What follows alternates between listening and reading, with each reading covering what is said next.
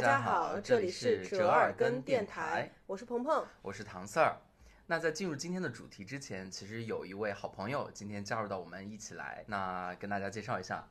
我们的好朋友叫龙龙。Hello，大家好，我是龙龙，很高兴来到折耳根电台。龙龙跟大家介绍一下你的工作和平时是做什么的。我是文字工作者，还要说的更细一点吗？你的，你来，你来说一说你的文字值多少钱？一个字儿，这要说吗？好，保密。嗯，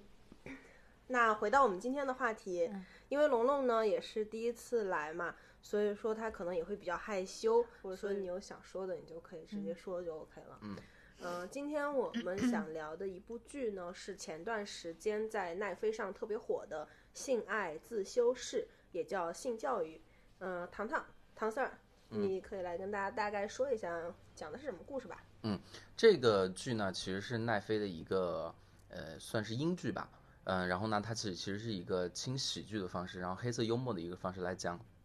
一个晚熟的、没有性经验的少年，一个一个读书的一个 nerd，但是他他熟知各种各种各种各样的性爱理论，因为他妈妈就是一个呃这个成人的呃性爱咨询师。性爱咨询师，对，所以在各种机缘巧合之下呢，他遇到了一个处处出格的一个边缘少女，然后他们俩决定，两个两个小孩儿决定在学校里面偷偷进行性爱咨询的服务，拯救身边处于青春期、荷尔蒙爆发边缘的少男少女。其实是一个非常有趣的，通过这个性教育而嗯，就是孩子之间互相的一个性教育的方式来串联起的一系列的青春喜剧和青春闹剧。嗯，说到性教育，我觉得特别有意思的是，其实在这部剧里面，里面的老师对他们的性教育其实真的是少又少之又少。又少又尴尬。对他们其实各种对性的知识都是通过自己摸索得来的，就像你刚才说的，他们这些处于青春期荷尔蒙爆发边缘的少男少女。所以说，在这个剧里面，你有没有什么印象很深刻的他们青春期荷尔蒙爆发的事情啊？嗯，我记得特别清楚，就是，呃，因为他老是呃，就是先说咱们的这几个主角，呃，Otis，因为因为 Otis 他就是这个这个 nerd，充满了各种性爱理论的 nerd，他其实非常搞笑，就是他一直是一个处男，对吧？然后呢，他就被他的好朋友嘲笑，因为他好朋友是一个一个黑哥哥，呃，然后也可能自己探索的比较早一点，所以这个其实我觉得在，特别是在咱们中国的学校里面，应该有很多类似的这样一些故事，中国学校没有类似的故事，我们没有黑哥哥。不就是一直有有侃爷，侃侃爷是什么？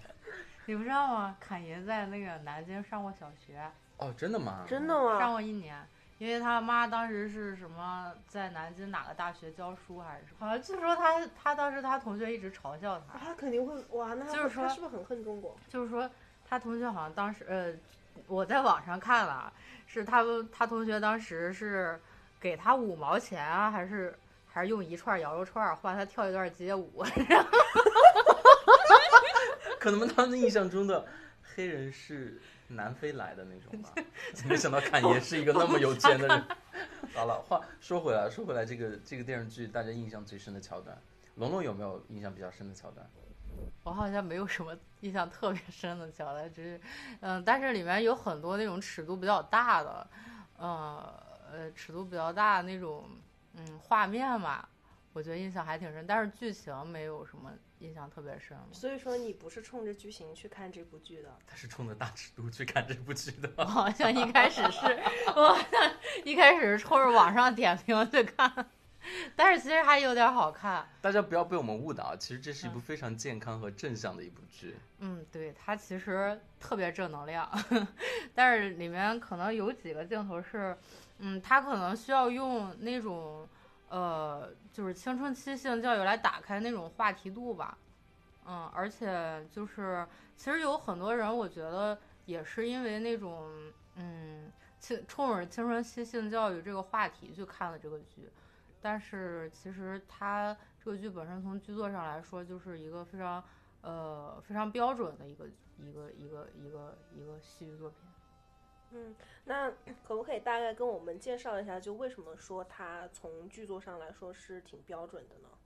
其实按照我的理解啊，其实它的那个主角可以套到一个就是，嗯呃传统的神话故事里，一般都是一个呃少年，然后他可能天赋异禀，就是或者是他身世特别特殊，嗯然后被一个导师带到一个呃一个那个需要拯救他他去拯救的世界里面，然后他在那个世界里面变成了英雄。就是其实我觉得他在就是，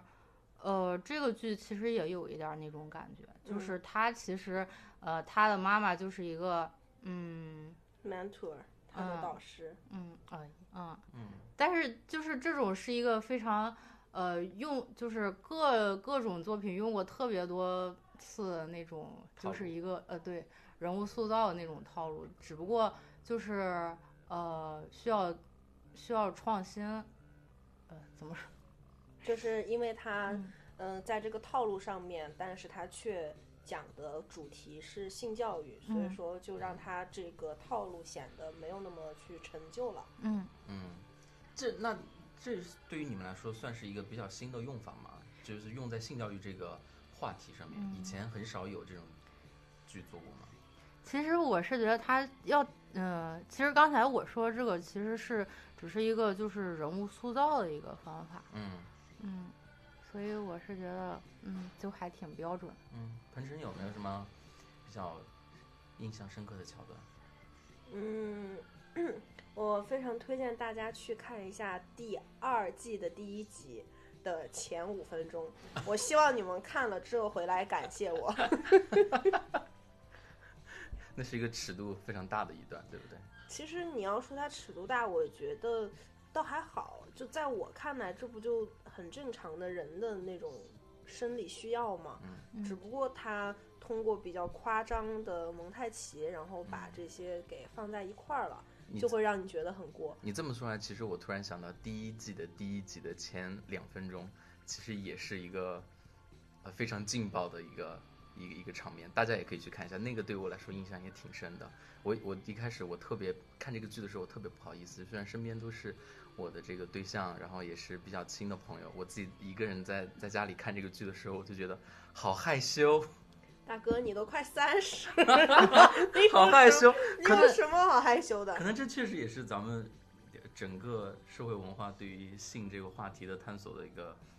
呃感觉吧，就是可能大家不不喜不善于直接的去聊这个话题。然后其实这个剧呢，它虽然说是以性教育为一个主题，嗯。但是其实它还是一个欧美的青春剧这么样一个东西。青春情感，对，嗯。嗯其实欧美青春剧我们之前也看过很多，从比较早的《新成长烦恼》，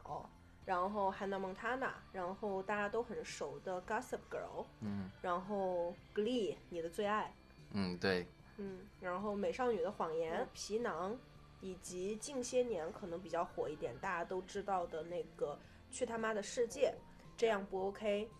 嗯，迷醉等等一系列。其实欧美的青春剧，我觉得它一直都在做新的探索。就是用新的题材、新的叙事方法。其实我是觉得，你如果一路这样看下来的话，以前大家觉得青春剧就是稍微尺度大一点的，就算是 Gossip Girl，就算尺度比较大了，然后大家觉得看的时候觉得哇，对，还可以这样，好啊！然后原来欧美的高中生活这么刺激。然后普通的能够满足我们大概对于高中生活的想，就是幻想的，其实就是 Glee 嘛，就是呃，就是叫什么《欢乐合唱团》这个剧。那其实那个剧其实很，呃，是一个很标准的，而且是呃没有什么太出格的这样一些话题的一个剧。但其实随着不断的这个信息现在发展和现在青少年面对的这个新的成长的世界，他们其实能看到的东西也多。其实我特别是觉得从皮囊往后，再到 HBO 的这个迷醉。再到今天的这呃，我们聊到的性爱自修室，其实，在青少的话题上面，大家也不断的在各个维度上去探索，其实也越来越拓宽尺度，也越来越嗯、呃博出位了吧？嗯其实我特别想讲的一个剧是那个《政客》，嗯咱们前段时间看的。啊，对，那个剧很棒，他讲的是一个男孩，他从小的梦想就是希望能成为美国总统。嗯于是他在小学的时候当班长，嗯他们那个也叫班长吧？嗯，级长好像叫什么？对，然后中学的时候可能就做反正都是 leader 一样的人物。嗯到了高中，他也决定自己要做学生会主席，嗯于是他竞选学生会主席的这么一个过程。嗯，这个剧讲的是什么呢？在他竞选的过程当中，他就像真正的政客选举一样，可能会用绯闻，然后用欺骗的手段去博得大家的选票。甚至说要拉拢一些少数的呃这个呃弱势的群体，然后让他们成为他他的共同的候选人，其实就是一个成人社会的一个完完全政治社会的一个缩影，在学校。其实他就是把一个嗯美国大选这么一个很大很大的事情，对然后放到了一个学校去讲，嗯然后承载它的一个题材呢，也是一个呃青春剧，嗯所以说就是可以发现。嗯，欧美的剧它越来越的趋向就是不会单一的只讲一个类型，它可能是两到三个类型一个参揉的这么一个对过程。特别是在看性爱自修史的时候，我觉得他呃因为政客他是用就是政治或参选的方式来接近青少年的群体嘛，那性性的呃现代自修史它其实是用性和情感的方式来接近青少年。我最吸引我一点的就是我其实很少以前有看到这样的作品，是探索嗯就是小孩的简单世界和成人复杂世界之间的这个过渡的这个这个过程。这个其实我是嗯当时挺迷恋。现在就是这个剧的，就是我觉得他慢慢的在讲事情怎么一步一步变得复杂的。当你没有真的想要去迈出那一步，探索自己、探索情感、探索性的时候，其实一切的对于你来说都是很简单的。我妈是一个性爱的咨询师，很丢脸，但是我不觉得就是一切的世世世界都是非黑即白的一个做法。但其实当他慢慢的和 Mave 和这个 Ola 这样一些人开始联络了之后，他的世界就变得好复杂，然后人就变得好多，事情就接二连三、错综复杂的就开始翻滚了起来。这个其实我觉得我在看这个剧的时候，作为观众的这个看法是觉得很吸引我的，以前没有看到过这样的剧。他妈，我看的时候，你知道我脑子里一直带入的是谁吗？李银河。啊 我说哦，我的妈妈是李银河。没有，没想到《X 档案》里边那个女警探，就是年纪大了还这么好看。那就是可以看到英国小孩儿他们的性教育的启蒙，感觉就是乱七八糟的，好像从这儿听到一个呃谣言，从那个地方听到一个谣言，嗯，然后他们你都可以是靠自己探探索。对你也可以看见，就是他们去找那个 Otis 问的一些问题，基本上都非常的荒谬，就是一些啊，怎么连这个你都要问这种感觉。所以说，你们的性性教育的启蒙是什么样的？初中的时候，我记得还是初二还是初三的时候的这个生物课，都那会儿都不叫什么科学课，叫生物课。他初一的时候讲细胞，初二的时候就开始讲人类了，然后到这个快结束的时候，那那就是那那学期一开学的时候，生物课本发下来，大家就开始各种翻，然后说哇，这个学期我们要学到一个特别刺激的一章，然后大家就翻到最后一章是这个关于性健康和性教育的。那其实随着课程逐渐的深入，我们就发现大家不断的这个课程的进度在不断的接近那一章，直到突然有一天，这个生物老师满脸涨得通红的走进这个教室里面，跟我们说：“好，今天翻到这个性性教育这一章，我们要跟大家讲性教育。”他就满脸涨得通红，非常的呃尴尬的讲完了这些名词和术语，但其实学生们。对，至少对于我来说，我都是大概都是了解的，所以老师在一本正经的讲这个话题的时候，我觉得其实挺尴尬的，因为我觉得、他觉得我们什么都不懂，但是我们可能都比他懂得还多，所以虽然说那个老师又非常不情愿不想讲，就只有那么四十分钟一堂课讲过这个性性教育，我好像没有对对性教育没有什么特别深的印象，可能是最一开始知道就是男女之间那就是到底是怎么回事儿。你是怎么是知道的？是啊，好像是昨天刚知道，好像好像是从我们市图书馆，然后借了一本书，然后书上从书上看了，嗯，但是那我一开始好像想借的不是那本书，是一本阴谋论的书，嗯，从阴谋论到性教育，这跨度有点大，因为它就摆在那一排，你知道吗？那一排吸排引了你。对那一排都是那种什么木乃伊之谜啊，或者是什么。呃，就是 CIA 未未解谜的档案啊之类的那种，啊，然后就是人类未解之谜，人类如何产生的？嗯，我忘了那本书叫什么，但是它有图，就是 就是那种你知道吧，就是那种传教传教士体位的那种手绘动物。我说实话，我觉得你看的嗯可能不是什么性教育的书籍，你可能看错了我看的可能是一本邪教那种，祭祀对。对对对，嗯，我当时是这样的，就是小学的时候，我特别喜欢看书。每个周六日我，我妈她去打麻将，就会把我丢到图书馆去。我每次看完书之后，如果我妈当天赢了钱，她就会允许我买一本书走。然后那是我特别开心的时候。那天我就去选书，选着选着呢，我发现我妈也选了一本书，然后我就特别好奇。我妈就说啊，这本书你回家看吧。我当时呢也没有想太多，结果回家的时候就发现这是一本性教育的书，我就问我妈为什么给我挑这个，我妈就只说了一句：“你就自己看吧。”然后这个就成了，这个这个就成为了我的我我家庭对我的性教育。那你看懂了吗？你看明白了吗？看明白了，因为其实，在看这个书之前，大概心里是有个数的，嗯然后再看这个书，可能就会更清晰一些吧。嗯。那其实我觉得大家的这个性教育的，呃，这个标准和起步点都还是挺参差不齐的。我觉得其实和咱们的整体的嗯国民意识和这个就是家长的这个意识其实也有关系，对吧？这个嗯我我我我记得特别清楚，是我妈就没有嗯这个明确的要跟我要给我解答过这个性教育的问题，完全都是靠学校。那学校来的又很晚，那会儿都已经十五六岁了，嗯才才才教给我，所以我就觉得挺尴尬的。所以说，嗯，如果你要对一个小孩儿进行性教育的话，你觉得你会怎么去讲呢？我首先觉得要先入为主，我觉得一定要在大概五六岁，五六岁，嗯，告诉他怎么保特别护自己。特别早的时候，我觉得嗯就是要让他树立起一个意识，就是他的身上的有些地方，呃，即使是很亲的人，也是不能不能碰的。我觉得这个是要先给他树立起来，其次之后再慢慢的让他探究自己的身体的的的特征。然后我正好之前我们在做这一期的时候，我也做了一些小小的研究，给大家讲一下英国啊，真正的英国的这个性教育的课程和理论是什么样的。但，我也咨询了我的一些英国的同事，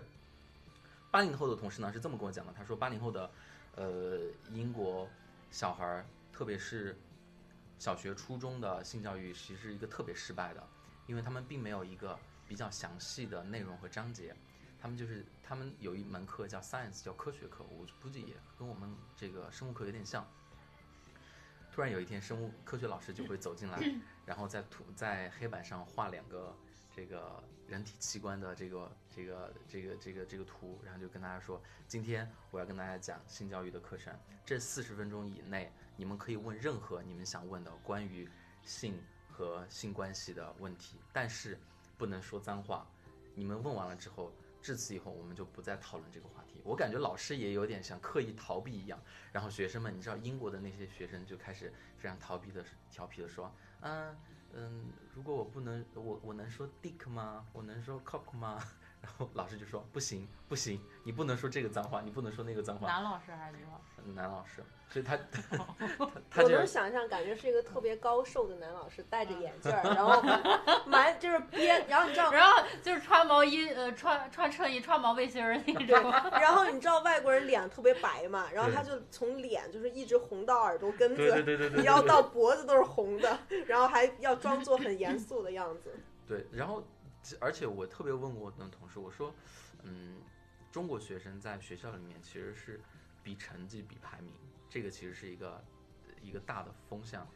他说，嗯，他说，但是英国学生根本不 care 这个，而且英国的学校和教育体制现在是禁止了排名，然嗯，后成绩呢是保密的，寄给你自己，给你的家人可以知道，然后你不想让别人知道，可以不知道，所以他们很保护这种。我说那学生们比什么？那小孩嘛，肯定要比来比去的。他说比谁更 charming，比谁更有魅力。所以我觉得他们的性成熟和性早熟其实比我们更早的，是因为他们在脑海里面没有什么可太多去比较的这种成绩的东西，所以他们可能就是在这种就是更原始粗鄙的人类身体上面，可能会有一些小孩一样的这个这个比较。我的肌肉比你多一块儿。我的胸围要大一些。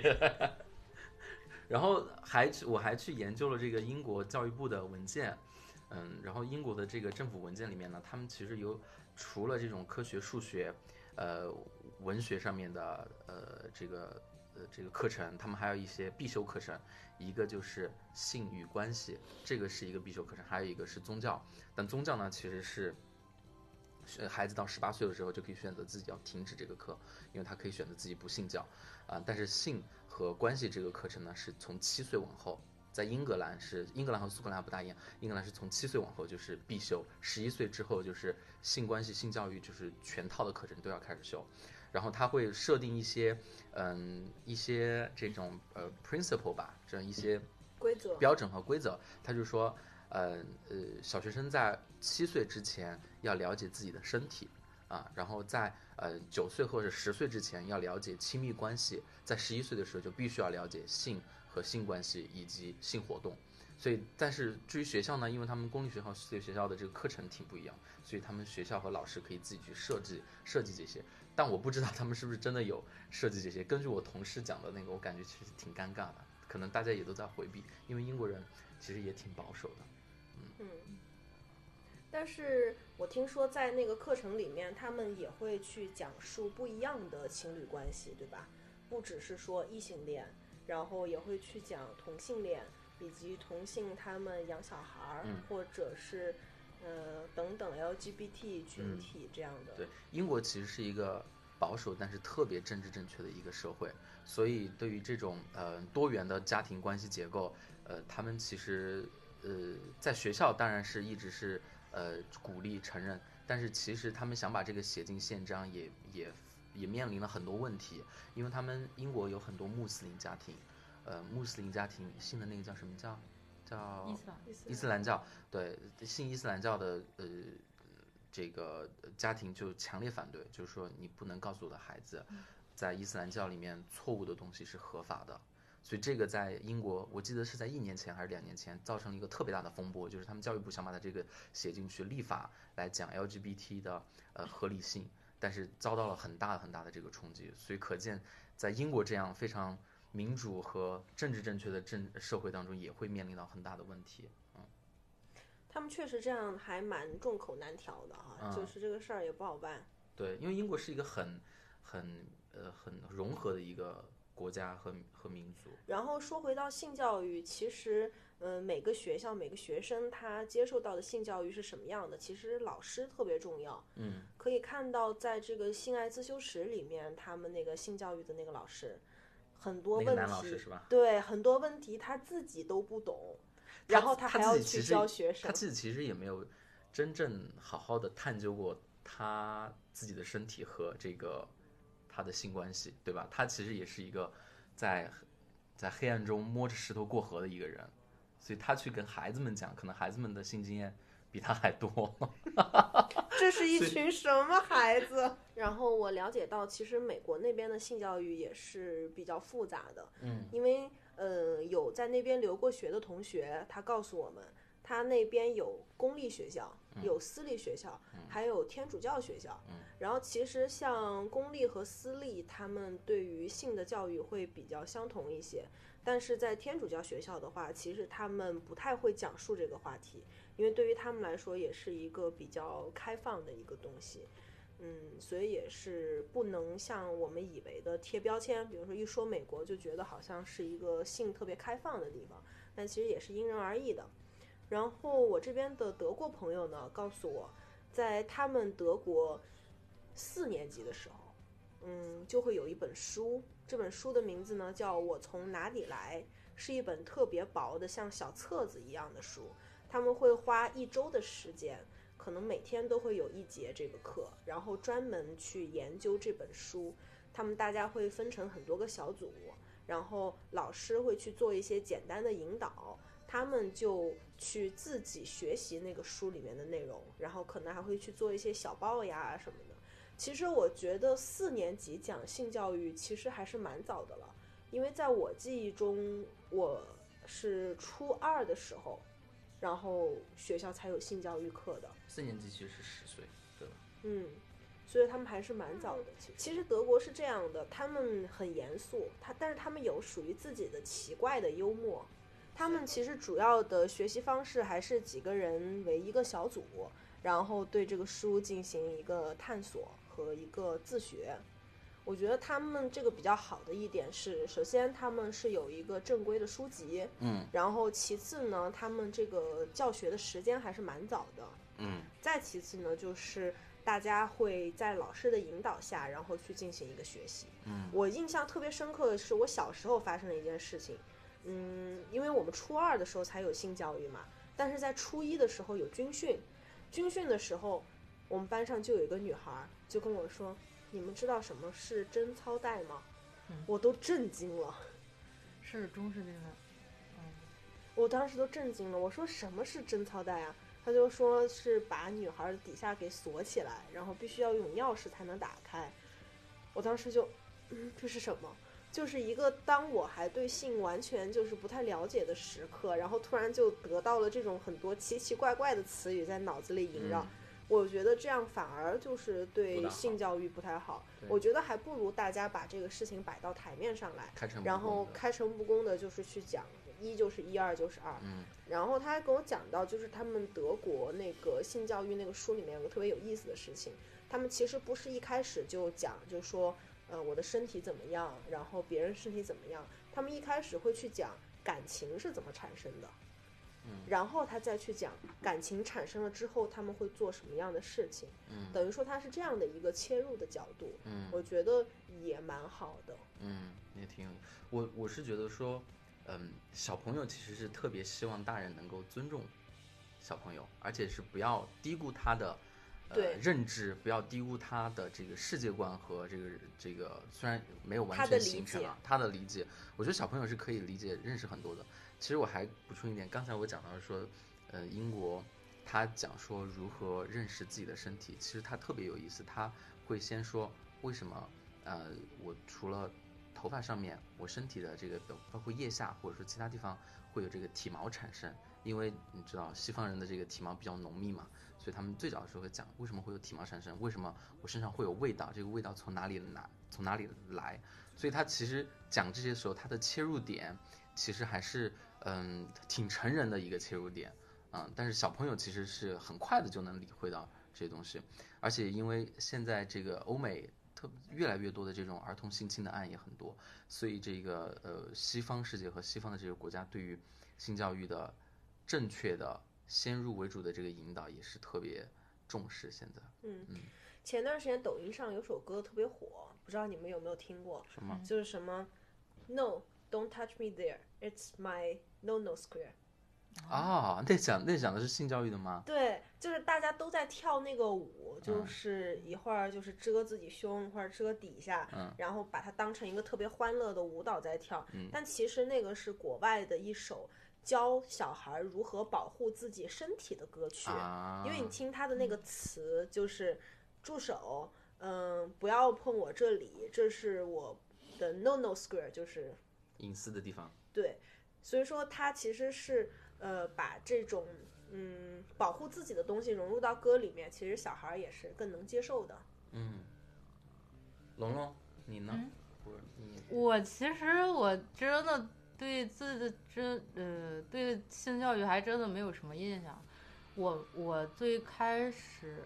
学校教的应该还是就是比较正经，就像你们俩刚才说的，就是只会教一些就是男女器官的名字啊什么的，嗯然后别的老师也不会在课上说。嗯嗯，但是其实最开始对对性这种东西好奇，嗯，其实我是觉得并不是因为呃因为性成熟或者是怎么样，其实我觉得很多的呃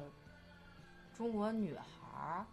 可能会跟很很多会跟我一样，就是因为周围人都在说这种事儿，然后你不知道，然后你就开始好奇。你就是你你们小时候有没有那种就是男生总是在旁边说，就是说悄悄话。就都不是悄悄话，就是那种那种那种三俗玩笑，你知道吗？就啊小学、初中的那种。但是那嗯个时候你听可能是有点似懂非懂。对，然后就很好奇，就很想知道他们到底在说什么，就，嗯，而且就是我发现，就是有，我记得以前我跟很多朋友聊过，特就是特别是女孩儿啊，就是呃，我们很多很多女孩儿小的时候都会有那种被陌生人呃性骚扰的经历。我操，我也有。嗯，就是几乎几乎每一个我认识的女孩儿都有过，就可能很多人第一次接触性其实是通过这种方面的。Stop! Don't touch me there. It's my square. 很多都不是身体上，是心理上。对就是反正我认识的女孩儿，就是她们到呃成年之后吧，可能还会有那种就是小的时候被性骚扰那种心理阴影，还会存在。但是换一个角度来说，就是像性教育，我觉得它可能并不能帮助这些女孩儿，但是嗯它能改变的是那些去做这些事情的男人，就是他们的这种变态的这种行为，是不是就是嗯因为小时候没有良好的性教育？也有对可能，嗯就是其实是应该反向去思考这样一个问题，因为我觉得自我保护其实是出于一种本能，嗯但是你要控制你自己，然后以及形成一个正确的一个性方面的观念，其实这个真的是应该是需要去学习的。嗯。